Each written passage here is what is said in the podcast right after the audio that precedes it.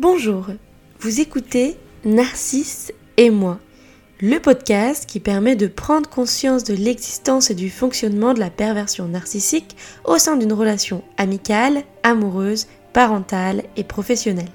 La relation, mais plus précisément la personne avec qui vous vivez cette relation vous fait souffrir. Vous vous sentez manipulé, vous êtes victime de violences physiques et ou psychologiques. Peut-être êtes-vous en train de vivre une relation avec un pervers narcissique. Au travers de définitions, d'interviews, de témoignages, d'outils, d'exercices, de conseils, nous vous aidons à comprendre la manipulation d'un pervers narcissique pour vous permettre de l'éviter ou d'en sortir. Narcisse et moi est un podcast publié tous les dimanches sur YouTube, SoundCloud, iTunes. Vous pouvez suivre son actualité sur les pages Facebook et Instagram sous l'identifiant Narcisse et moi sans le E de et. Si vous venez de nous rejoindre, nous sommes Laurie et Camille et nous vous souhaitons la bienvenue. Aujourd'hui, dans ce cinquième épisode, je, Laurie, vous parle d'une relation amoureuse que j'ai vécue pendant 6 ans, de mes 14 à 20 ans avec un pervers narcissique. J'espère avant tout que ce témoignage vous permettra de vous délivrer d'une relation telle que j'ai vécue, si aujourd'hui vous êtes dans cette situation, ou bien vous fera prendre conscience que la relation dans laquelle vous êtes n'est peut-être pas la bonne pour vous. Vous avez été nombreux et nombreuses à nous écrire sur Instagram. Camille et moi vous en remercions. N'hésitez pas si vous avez besoin de parler. Nous sommes là pour ça. Je pense tout particulièrement à une personne qui se reconnaîtra peut-être, qui est sur le point de sortir d'une relation toxique qu'elle a pu avoir avec son ex. Courage. Tu as fait le plus gros travail et d'ailleurs, tu peux en être fier. Aujourd'hui, c'est toi qui décides ce que tu veux être et surtout ce que ta vie sera. Avant de commencer, pour le respect de ça et ma vie privée, nous allons appeler la personne perverse narcissique avec qui j'étais en couple A. Cela fait maintenant 5 ans que ma relation avec A est terminée. À vrai dire, j'ai l'impression que ça fait déjà une éternité. Des fois, j'ai même l'impression que c'était une autre vie, que c'était, ce n'était même pas moi. J'avais 14 ans lorsque je l'ai rencontré. Comme une ado de 14 ans. J'avais pas vraiment confiance en moi, j'étais un peu mal dans ma peau. Et puis, euh, puis je l'ai rencontré et il m'a fait euh, me sentir bien me sentir bien dans ma peau. Il avait deux ans de plus que moi et donc euh, le fait que le fait qu'il avait deux ans de plus que moi, qu'il m'aimait, etc. m'a fait me sentir vraiment bien, m'a fait me sentir vivante en fait. Donc j'appelle ça l'étape de l'amour fou. On s'écrivait des lettres puisqu'on était jeunes. Hein. Et, je n'avais euh, besoin de personne à part lui. Bien sûr, moi, j'en avais pas conscience, mais à ce moment-là, pour moi en tout cas, euh, ça ne me dérangeait pas de ne plus avoir euh, des amis. La seule chose que je voulais, c'était être avec lui. Sachant que la première année et la deuxième année, je crois même, de notre relation, c'était à distance. Et donc, alors déjà dans l'imaginaire, ça aide à voilà, se faire des films, à s'imaginer la personne parfaite aussi, donc ça renforce encore plus euh, l'aspect euh, dans lequel on peut mettre une personne euh, sur un piédestal. Je me comparais très souvent en fait à lui. Plus de ça, les autres, au fur et à mesure de la relation, me disaient que lui était mieux. En tout cas, c'est ce que je comprenais moi, comparé à moi. Et donc, c'est ce que je me mettais dans la tête. Pour moi, je ne comprenais même pas en fait pourquoi une personne comme lui était avec moi. Mais euh, au fur et à mesure euh, de notre relation, alors j'en avais pas du tout conscience, mais c'est vrai que ce n'était pas normal au final. Ce n'était pas normal de me dévaloriser comme ça par rapport à lui. Ce n'était pas normal parce que aussi devant des situations dans lesquelles les autres par exemple me rabaissaient, eh bien lui ne défendait pas face, euh, à ce que les autres pouvaient dire par exemple. Il le disait après derrière, mais au final devant, je me sentais petit à petit dévalorisée, je me sentais euh, pas belle, je me sentais différente, je me sentais pas intelligente comme lui je pensais qu'il était, etc. Donc voilà, ce fait-là, je pense que c'est ça a commencé à, petit à petit pendant 6 ans au final me faire perdre toute la confiance que j'ai pu avoir en moi. Donc ce qui s'est passé dans ma relation, c'est que donc euh, la première, la deuxième et, euh, on va dire euh, la moitié de la deuxième année, troisième année, voilà, c'était une relation vraiment passionnée, pleine d'amour. Vraiment, j'étais, j'étais très bien. J'étais très bien, j'étais heureuse, même si je ne me rendais pas compte en fait. Je ne me rendais pas compte que je m'éloignais des autres parce que au final, je n'avais plus vraiment d'amis. Je devenais en fait euh, très jalouse puisque en fait la confiance qu'il m'avait fait euh, gagner la première année, et eh bien en fait petit à petit disparaissait. J'étais devenue très jalouse, mais je ne savais pas. ce n'est pas de la jalousie, voilà, quand on n'a pas confiance, quand on a, quand on pense que la personne va nous trouver, mais j'étais jalouse. Je ne savais pas pourquoi, mais j'avais j'avais toujours des doutes, pourtant, il me le disait souvent, je n'avais aucun doute à me faire. Mais au fond de moi, j'avais, j'avais ce mal de ventre qui me disait, il y a quelque chose qui n'est pas normal, il y a quelque chose qui n'est pas normal, il y a quelque chose qui n'est pas normal. Mais je l'écoutais pas. il, était, tellement parfait. D'ailleurs, ma grand-mère euh, l'avait bien dit, une personne aussi parfaite, euh, c'est bizarre. Mais euh, après, je pense qu'il faut pas du tout s'en vouloir quand on se rend compte en fait de, ça qu'on n'a rien vu, que voilà, on, avait, euh, on avait des doutes mais on n'a rien fait, ou euh, on a pris trop de temps, voilà, moi 6 ans quand même. enfin, comme je vous le disais, pendant les trois premières années, euh, c'était très bien. C'est les trois dernières qui ont été un, un, enfer. Mais voilà, il ne faut surtout pas en fait s'en vouloir, puisque cette expérience, même si elle est peut-être très difficile à vivre nous aide. Nous aide à ne plus tomber dans ce piège, nous aide à être encore plus forte en y sortant. Je pense qu'il faut vraiment, comme je disais dans le podcast numéro 3, accepter euh, la chose. De toute manière, on n'y peut rien. C'est passé ou c'est en train de se passer, j'accepte, mais maintenant que j'en ai conscience, eh bien, je vais de l'avant. J'avance. Soit je sors de cette relation une fois pour toutes, Soit je suis déjà sortie, mais je, je peux y penser, bien sûr, il faut pas euh, nier non plus euh, sa relation. Mais c'est derrière moi, maintenant je suis une nouvelle personne et donc j'accepte. Je retourne à, à, cette, euh, à ce témoignage. Donc voilà, donc au bout de la, troisième année, je suis devenue très très jalouse. Je me sentais euh, vraiment pas bien dans ma peau. Euh, j'avais beaucoup de doutes, que ce soit sur ma relation, sur voilà son amour. Voilà, en plus, je pense pas qu'il me rassurait au final comme ce que j'attendais. Donc du coup, moi, je, je, me redévalorisais encore plus. Donc donc c'est là où ça a commencé à voilà au bout de la troisième année, moi, à, à tourner en fait prendre un, un autre tournant qui n'était plus du tout euh, cet amour passionnel. C'est hum, d'ailleurs cette année, donc c'était euh, lorsque j'étais en terminale, enfin la quatrième année, lorsque j'étais en terminale, j'ai découvert euh, une partie de vérité sur lui, on va dire. C'était l'été, il était parti en déplacement, j'étais dans son appartement. Ce qu'il faut savoir avant ça, c'est que quand même pendant ces 3-4 premières années, comme on était ado, et qu'il habitait loin, il a vécu chez mes parents. Si vous savez ce que c'est qu'un pervers narcissique, eh bien je, je pense que vivre avec euh, ses parents, ce n'est pas non plus la bonne solution puisque c'est encore plus facile de manipuler euh, la famille, votre entourage, etc. Donc moi, c'est ce qui s'est passé pour moi. Comme je vous disais, un été, euh, l'été de ma terminale, enfin j'allais rentrer en terminale, j'ai découvert dans son ordinateur une vidéo. Alors cette vidéo, c'était une vidéo de, de, moi à mon insu lors de rapports sexuels.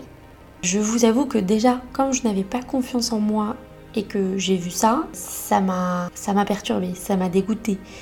Déjà que j'aimais pas mon corps, en plus le fait de voir que il avait ça, je n'étais pas au courant. Je sais que pendant une semaine, j'ai vomi, je j'arrivais plus à respirer, je j'osais le dire à personne parce que c'était je pense que je l'ai vécu comme un viol hein, puisque puisque je, je n'étais pas consentante en fait. J'étais pas du tout consentante pour ça. Je me sentais euh, mais je, je, ne voulais pas le dire euh, aux autres puisque en fait j'avais honte. J'avais honte que quelqu'un voit euh, cette vidéo, j'avais honte de ce que pouvait penser sur moi. Et donc, je l'ai dit à personne. J'ai dit à personne, à part à lui bien sûr. Et donc lui, voilà, en fait, ce qui se passe avec un pervers narcissique, c'est que il nie. Alors, vous avez les évidences, vous avez les preuves sous les yeux, mais il nie. Alors là, quand j'y pense, ça me fait rire, mais ce n'est pas drôle. Hein. Je me souviens que euh, voilà, je l'avais vu euh, et il continuait à nier que non, euh, ce n'était pas vrai. Il n'avait pas fait ça.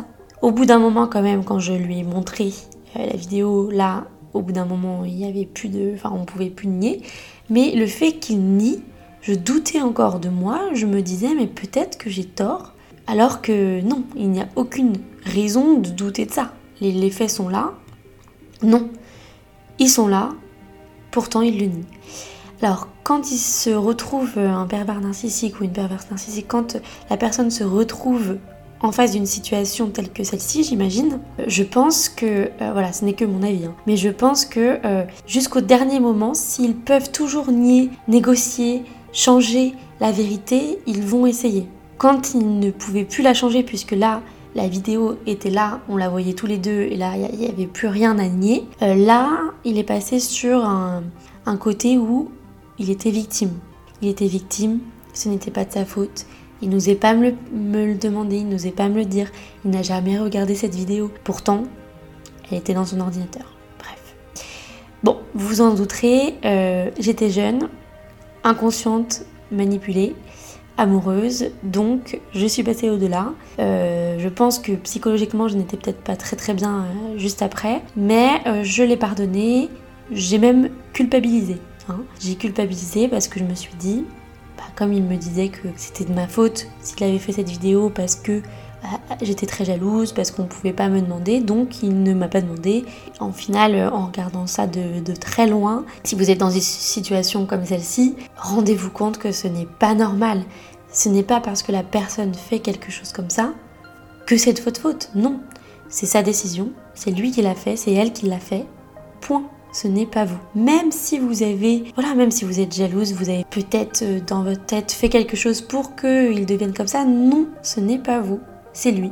Chacun prend ses propres décisions. Donc voilà, c'était euh, ça, c'est la première euh, fois où j'ai découvert, voilà, une face cachée. À ce moment-là, comme je vous le disais, je l'ai accepté. Enfin, je n'ai pas accepté, mais j'ai culpabilisé, je l'ai pardonné. Et voilà, après tout, on a tous le droit de faire des erreurs. Moi-même, je fais des erreurs. Quelques mois après, euh, je me souviens très bien de ce jour-là puisque on était le 21-12-12. Donc euh, si ça vous parle, c'était le jour de la fin du monde. Donc c'était un jeudi soir.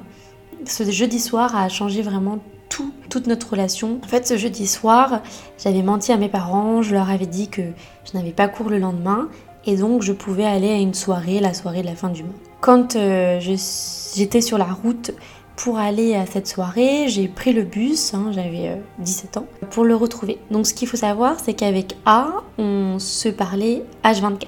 Et quand je dis H24, c'est H24, c'est-à-dire qu'il n'y avait pas une minute où je n'envoyais pas un SMS, où il ne m'envoyait pas un SMS, où on s'appelait pas, etc.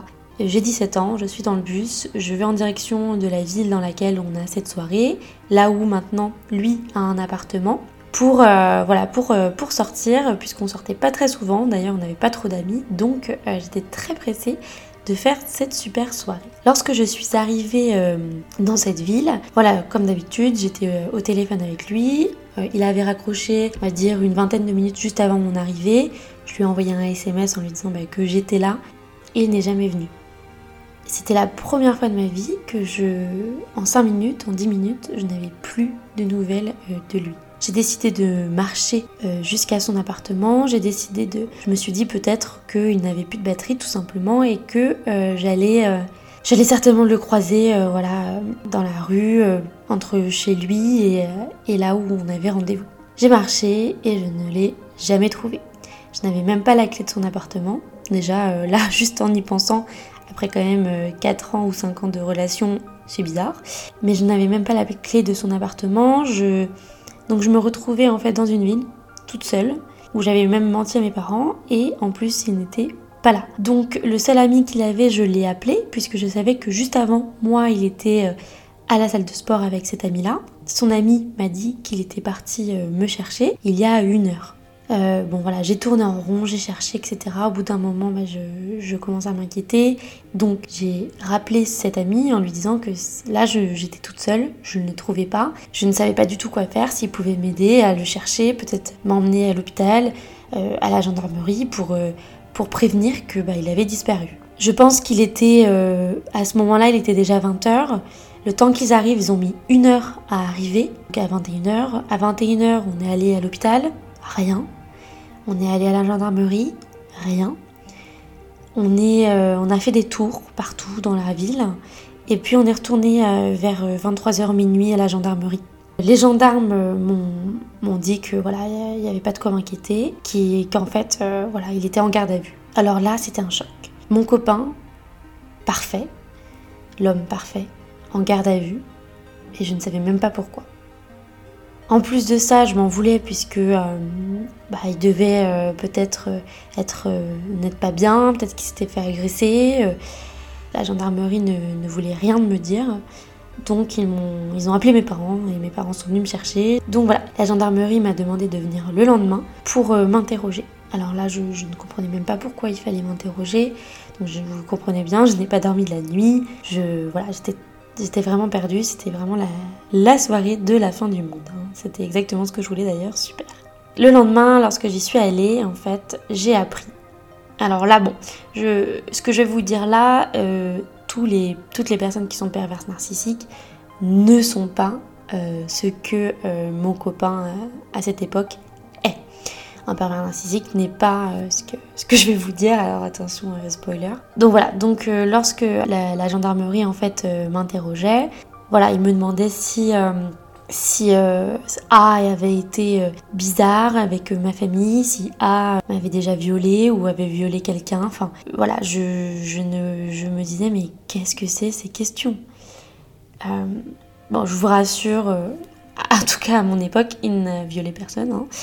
Mais en fait, euh, j'ai appris qu'il était euh, un exhibitionnisme sexuel. Alors je ne savais même pas ce que c'était ce terme. Un exhibitionniste sexuel, c'est une personne qui va se masturber ou faire des choses comme ça en public, dans la rue, euh, devant, devant des femmes ou des enfants, je ne sais pas. Je n'étais pas là donc je peux pas vous dire. Bon, je le prends à la rigolade bien sûr, mais c'est vrai que c'est vraiment très loin de...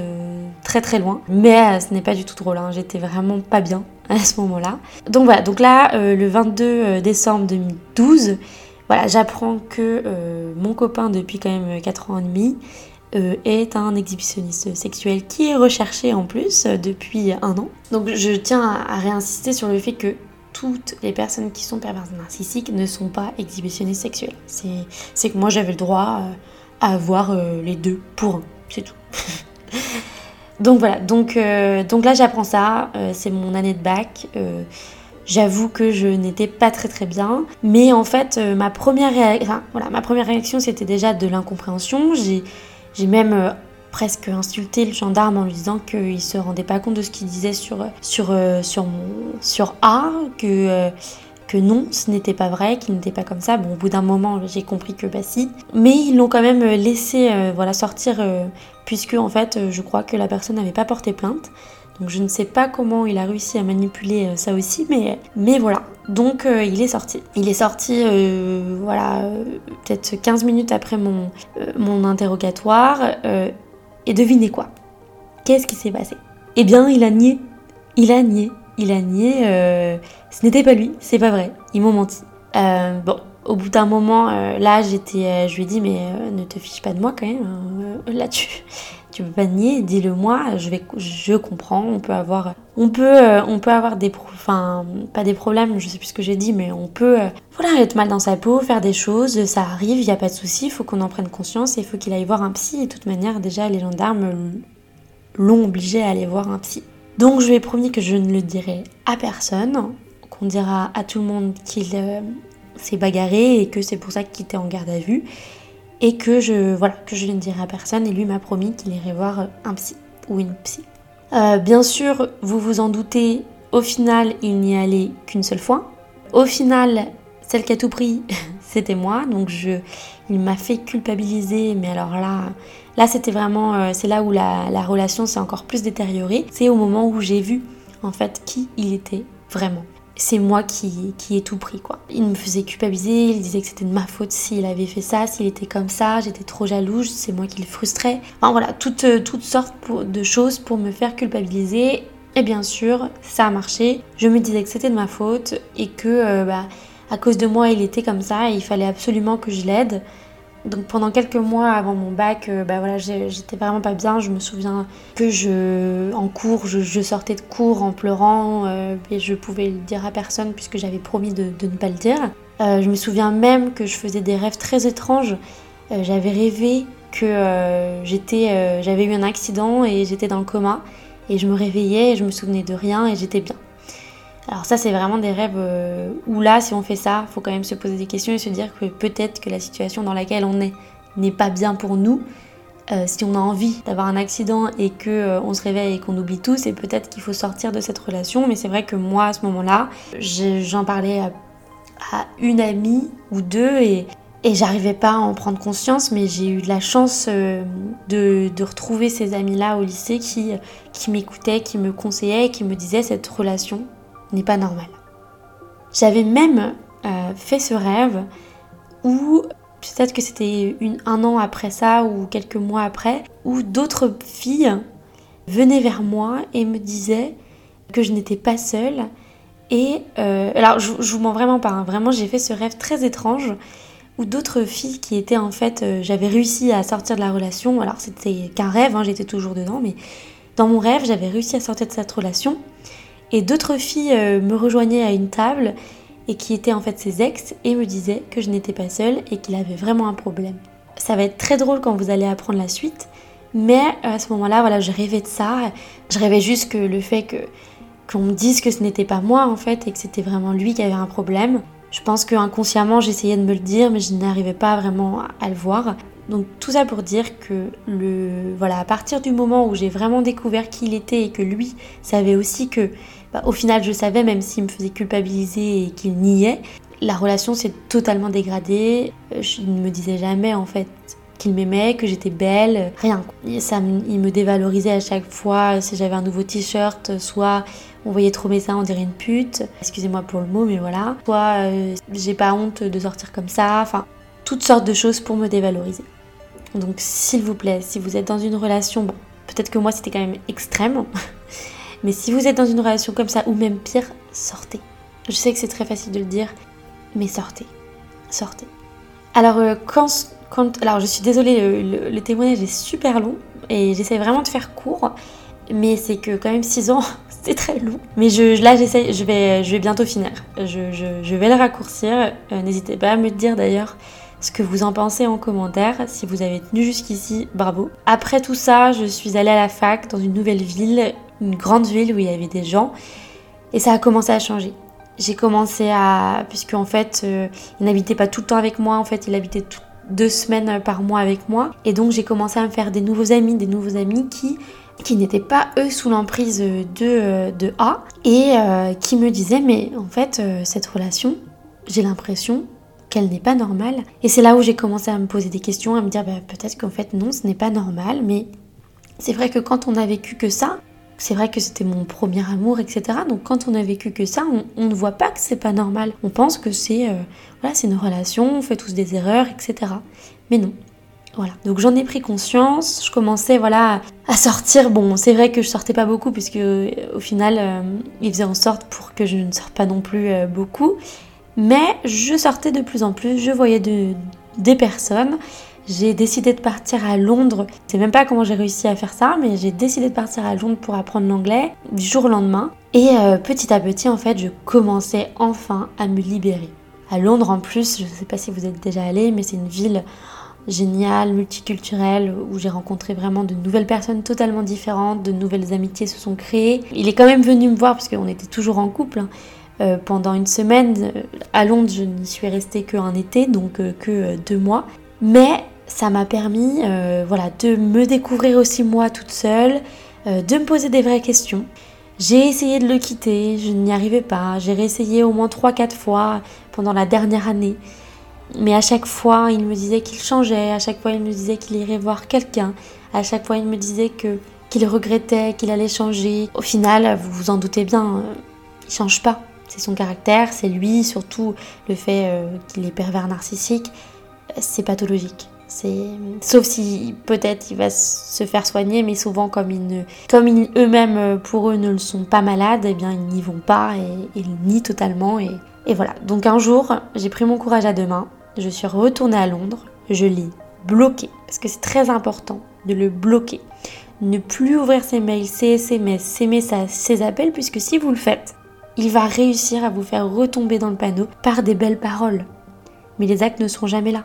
Donc je l'ai bloqué.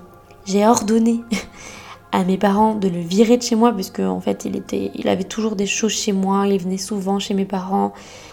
Peut-être que je vous raconterai ça dans un autre témoignage, mais euh, voilà comment il a comment il a manipulé, on va dire, tout mon entourage. Et je me souviens du jour où j'ai pris la décision de partir, de le bloquer et de ne plus lui répondre et de ne plus regarder ses messages. J'étais libérée. Bon, ça n'a duré qu'un week-end, puisqu'il est venu me voir. Je ne sais pas comment il a trouvé. Euh, je, me souviens que j'ai eu. Je ne sais pas comment il a trouvé où j'étais exactement, mais il est venu me voir à Londres. Un soir, euh, il était là devant ma porte. Donc je suis retombée dans le panneau. Hein. Euh, je pense que ça, ça va parler à beaucoup d'entre vous. Et il est resté un week-end. Donc ce week-end-là, voilà, je suis retombée dans le, dans le panneau. Et dès qu'il est parti, je me suis dit non. Non, c'est pas possible, Laurie. Ce n'est pas possible. Et je, je l'ai rebloqué vraiment. Enfin, parce que je l'avais débloqué, enfin bref. et je l'ai vraiment rebloqué. Et là, je lui ai fait comprendre qu'il n'avait plus intérêt à me parler. Que c'était fini. Parce que sinon, j'allais prendre euh, les devants, quoi. Donc voilà, j'ai essayé de lui faire peur pour lui dire c'est bon, c'est fini, laisse-moi tranquille. Et vraiment, du coup, ce jour-là, euh, c'était vraiment la dernière fois. J'avais l'impression, vous voyez, euh, le boulet qu'on a euh, quand, dans les anciennes prisons américaines, là. J'avais ce boulet qui, qui me libérait, quoi. Ce, ce boulet accroché à mon pied partait. Délivrance, vraiment, c'était une délivrance. Et, et voilà, depuis ce jour-là, je ne regrette absolument pas d'avoir pris cette décision. Je suis très heureuse pour moi puisque euh, j'ai une toute nouvelle vie. Et voilà, donc je vous conseille vraiment, euh, voilà, si vous êtes dans cette situation, c'est très difficile de partir, je le sais. Mais quand vous partez, faites-le. Et ne reculez pas. C'est important et ça va changer votre vie, vous aurez une toute nouvelle vie. Donc voilà, donc j'espère que euh, ce témoignage vous a plu. je vais refaire un témoignage pour la suite parce qu'il y a une suite à tout ça. Euh, quelques années plus tard, voilà, je vous spoil un peu avec euh, les ex. Je ne sais pas si ça vous reparle le rêve dont j'avais fait. je ne sais pas si ça va vous rappeler quelque chose là, ce que je vous ai dit par rapport à mon rêve. Euh, que j'avais fait lorsque j'étais avec lui. Donc petit spoiler, mais je pense euh, refaire un, petit épisode beaucoup plus court cette fois-ci puisque j'aurai moins de choses à dire sur l'après. N'hésitez pas à me dire voilà ce que vous en avez pensé. Bon après voilà si vous avez euh, aussi quelque chose comme ça, des questions, n'hésitez pas à nous parler en MP ou enfin en message privé ou à commenter. N'hésitez pas à partager aussi ce podcast, on le répétera jamais assez à votre entourage si vous pensez que voilà ça peut leur être utile. Mais euh, je le redis une dernière fois, vraiment, euh, si vous avez réussi à partir, partez. Si vous êtes en train d'essayer, partez. Euh, ça fait du bien, mais ne, réouvrez jamais les messages. Jamais. Peut-être plus tard, parce que vous serez au-delà de la situation et que voilà, ça ne sera, vous ne serez plus dans cette emprise. Mais en tout cas, même quand on en a conscience, même quand on est en train de partir, on est toujours sous l'emprise. Donc s'il vous envoie des mails, s'il vous envoie des SMS, s'il vous harcèle par téléphone, si il vous harcèle sur le chemin de chez vous, du travail, non, c'est fini, vous partez. Dans le sixième épisode de Narcisse et moi, qui sera publié dimanche prochain le 31 mai 2020, Camille vous présentera son témoignage. D'ici là, n'hésitez pas à partager cet épisode à votre entourage si vous pensez qu'il pourrait en bénéficier, à vous abonner, puis liker et commenter ce podcast sur les différentes plateformes d'écoute si ce podcast vous plaît ou si vous souhaitez laisser vos impressions. Cela permettra de le faire connaître à ceux qui pourraient en avoir besoin. Pour toute question, vous pouvez nous contacter via Facebook et Instagram sous l'identifiant Narcisse et moi sans le E de et ou par email à l'adresse asso.narcissemoi gmail.com. Toutes ces informations sont en description du podcast. Et surtout, en cas de violence physique ou psychologique nécessitant une intervention immédiate, contactez la police au 17, le numéro d'urgence européen au 112 ou envoyez un SMS au 114. En cas de violence physique ou psychologique ne nécessitant pas d'intervention immédiate, contactez le numéro violence femme info au 3919 ou le numéro Allo Enfance en danger au 119. Merci pour votre écoute et prenez soin de vous.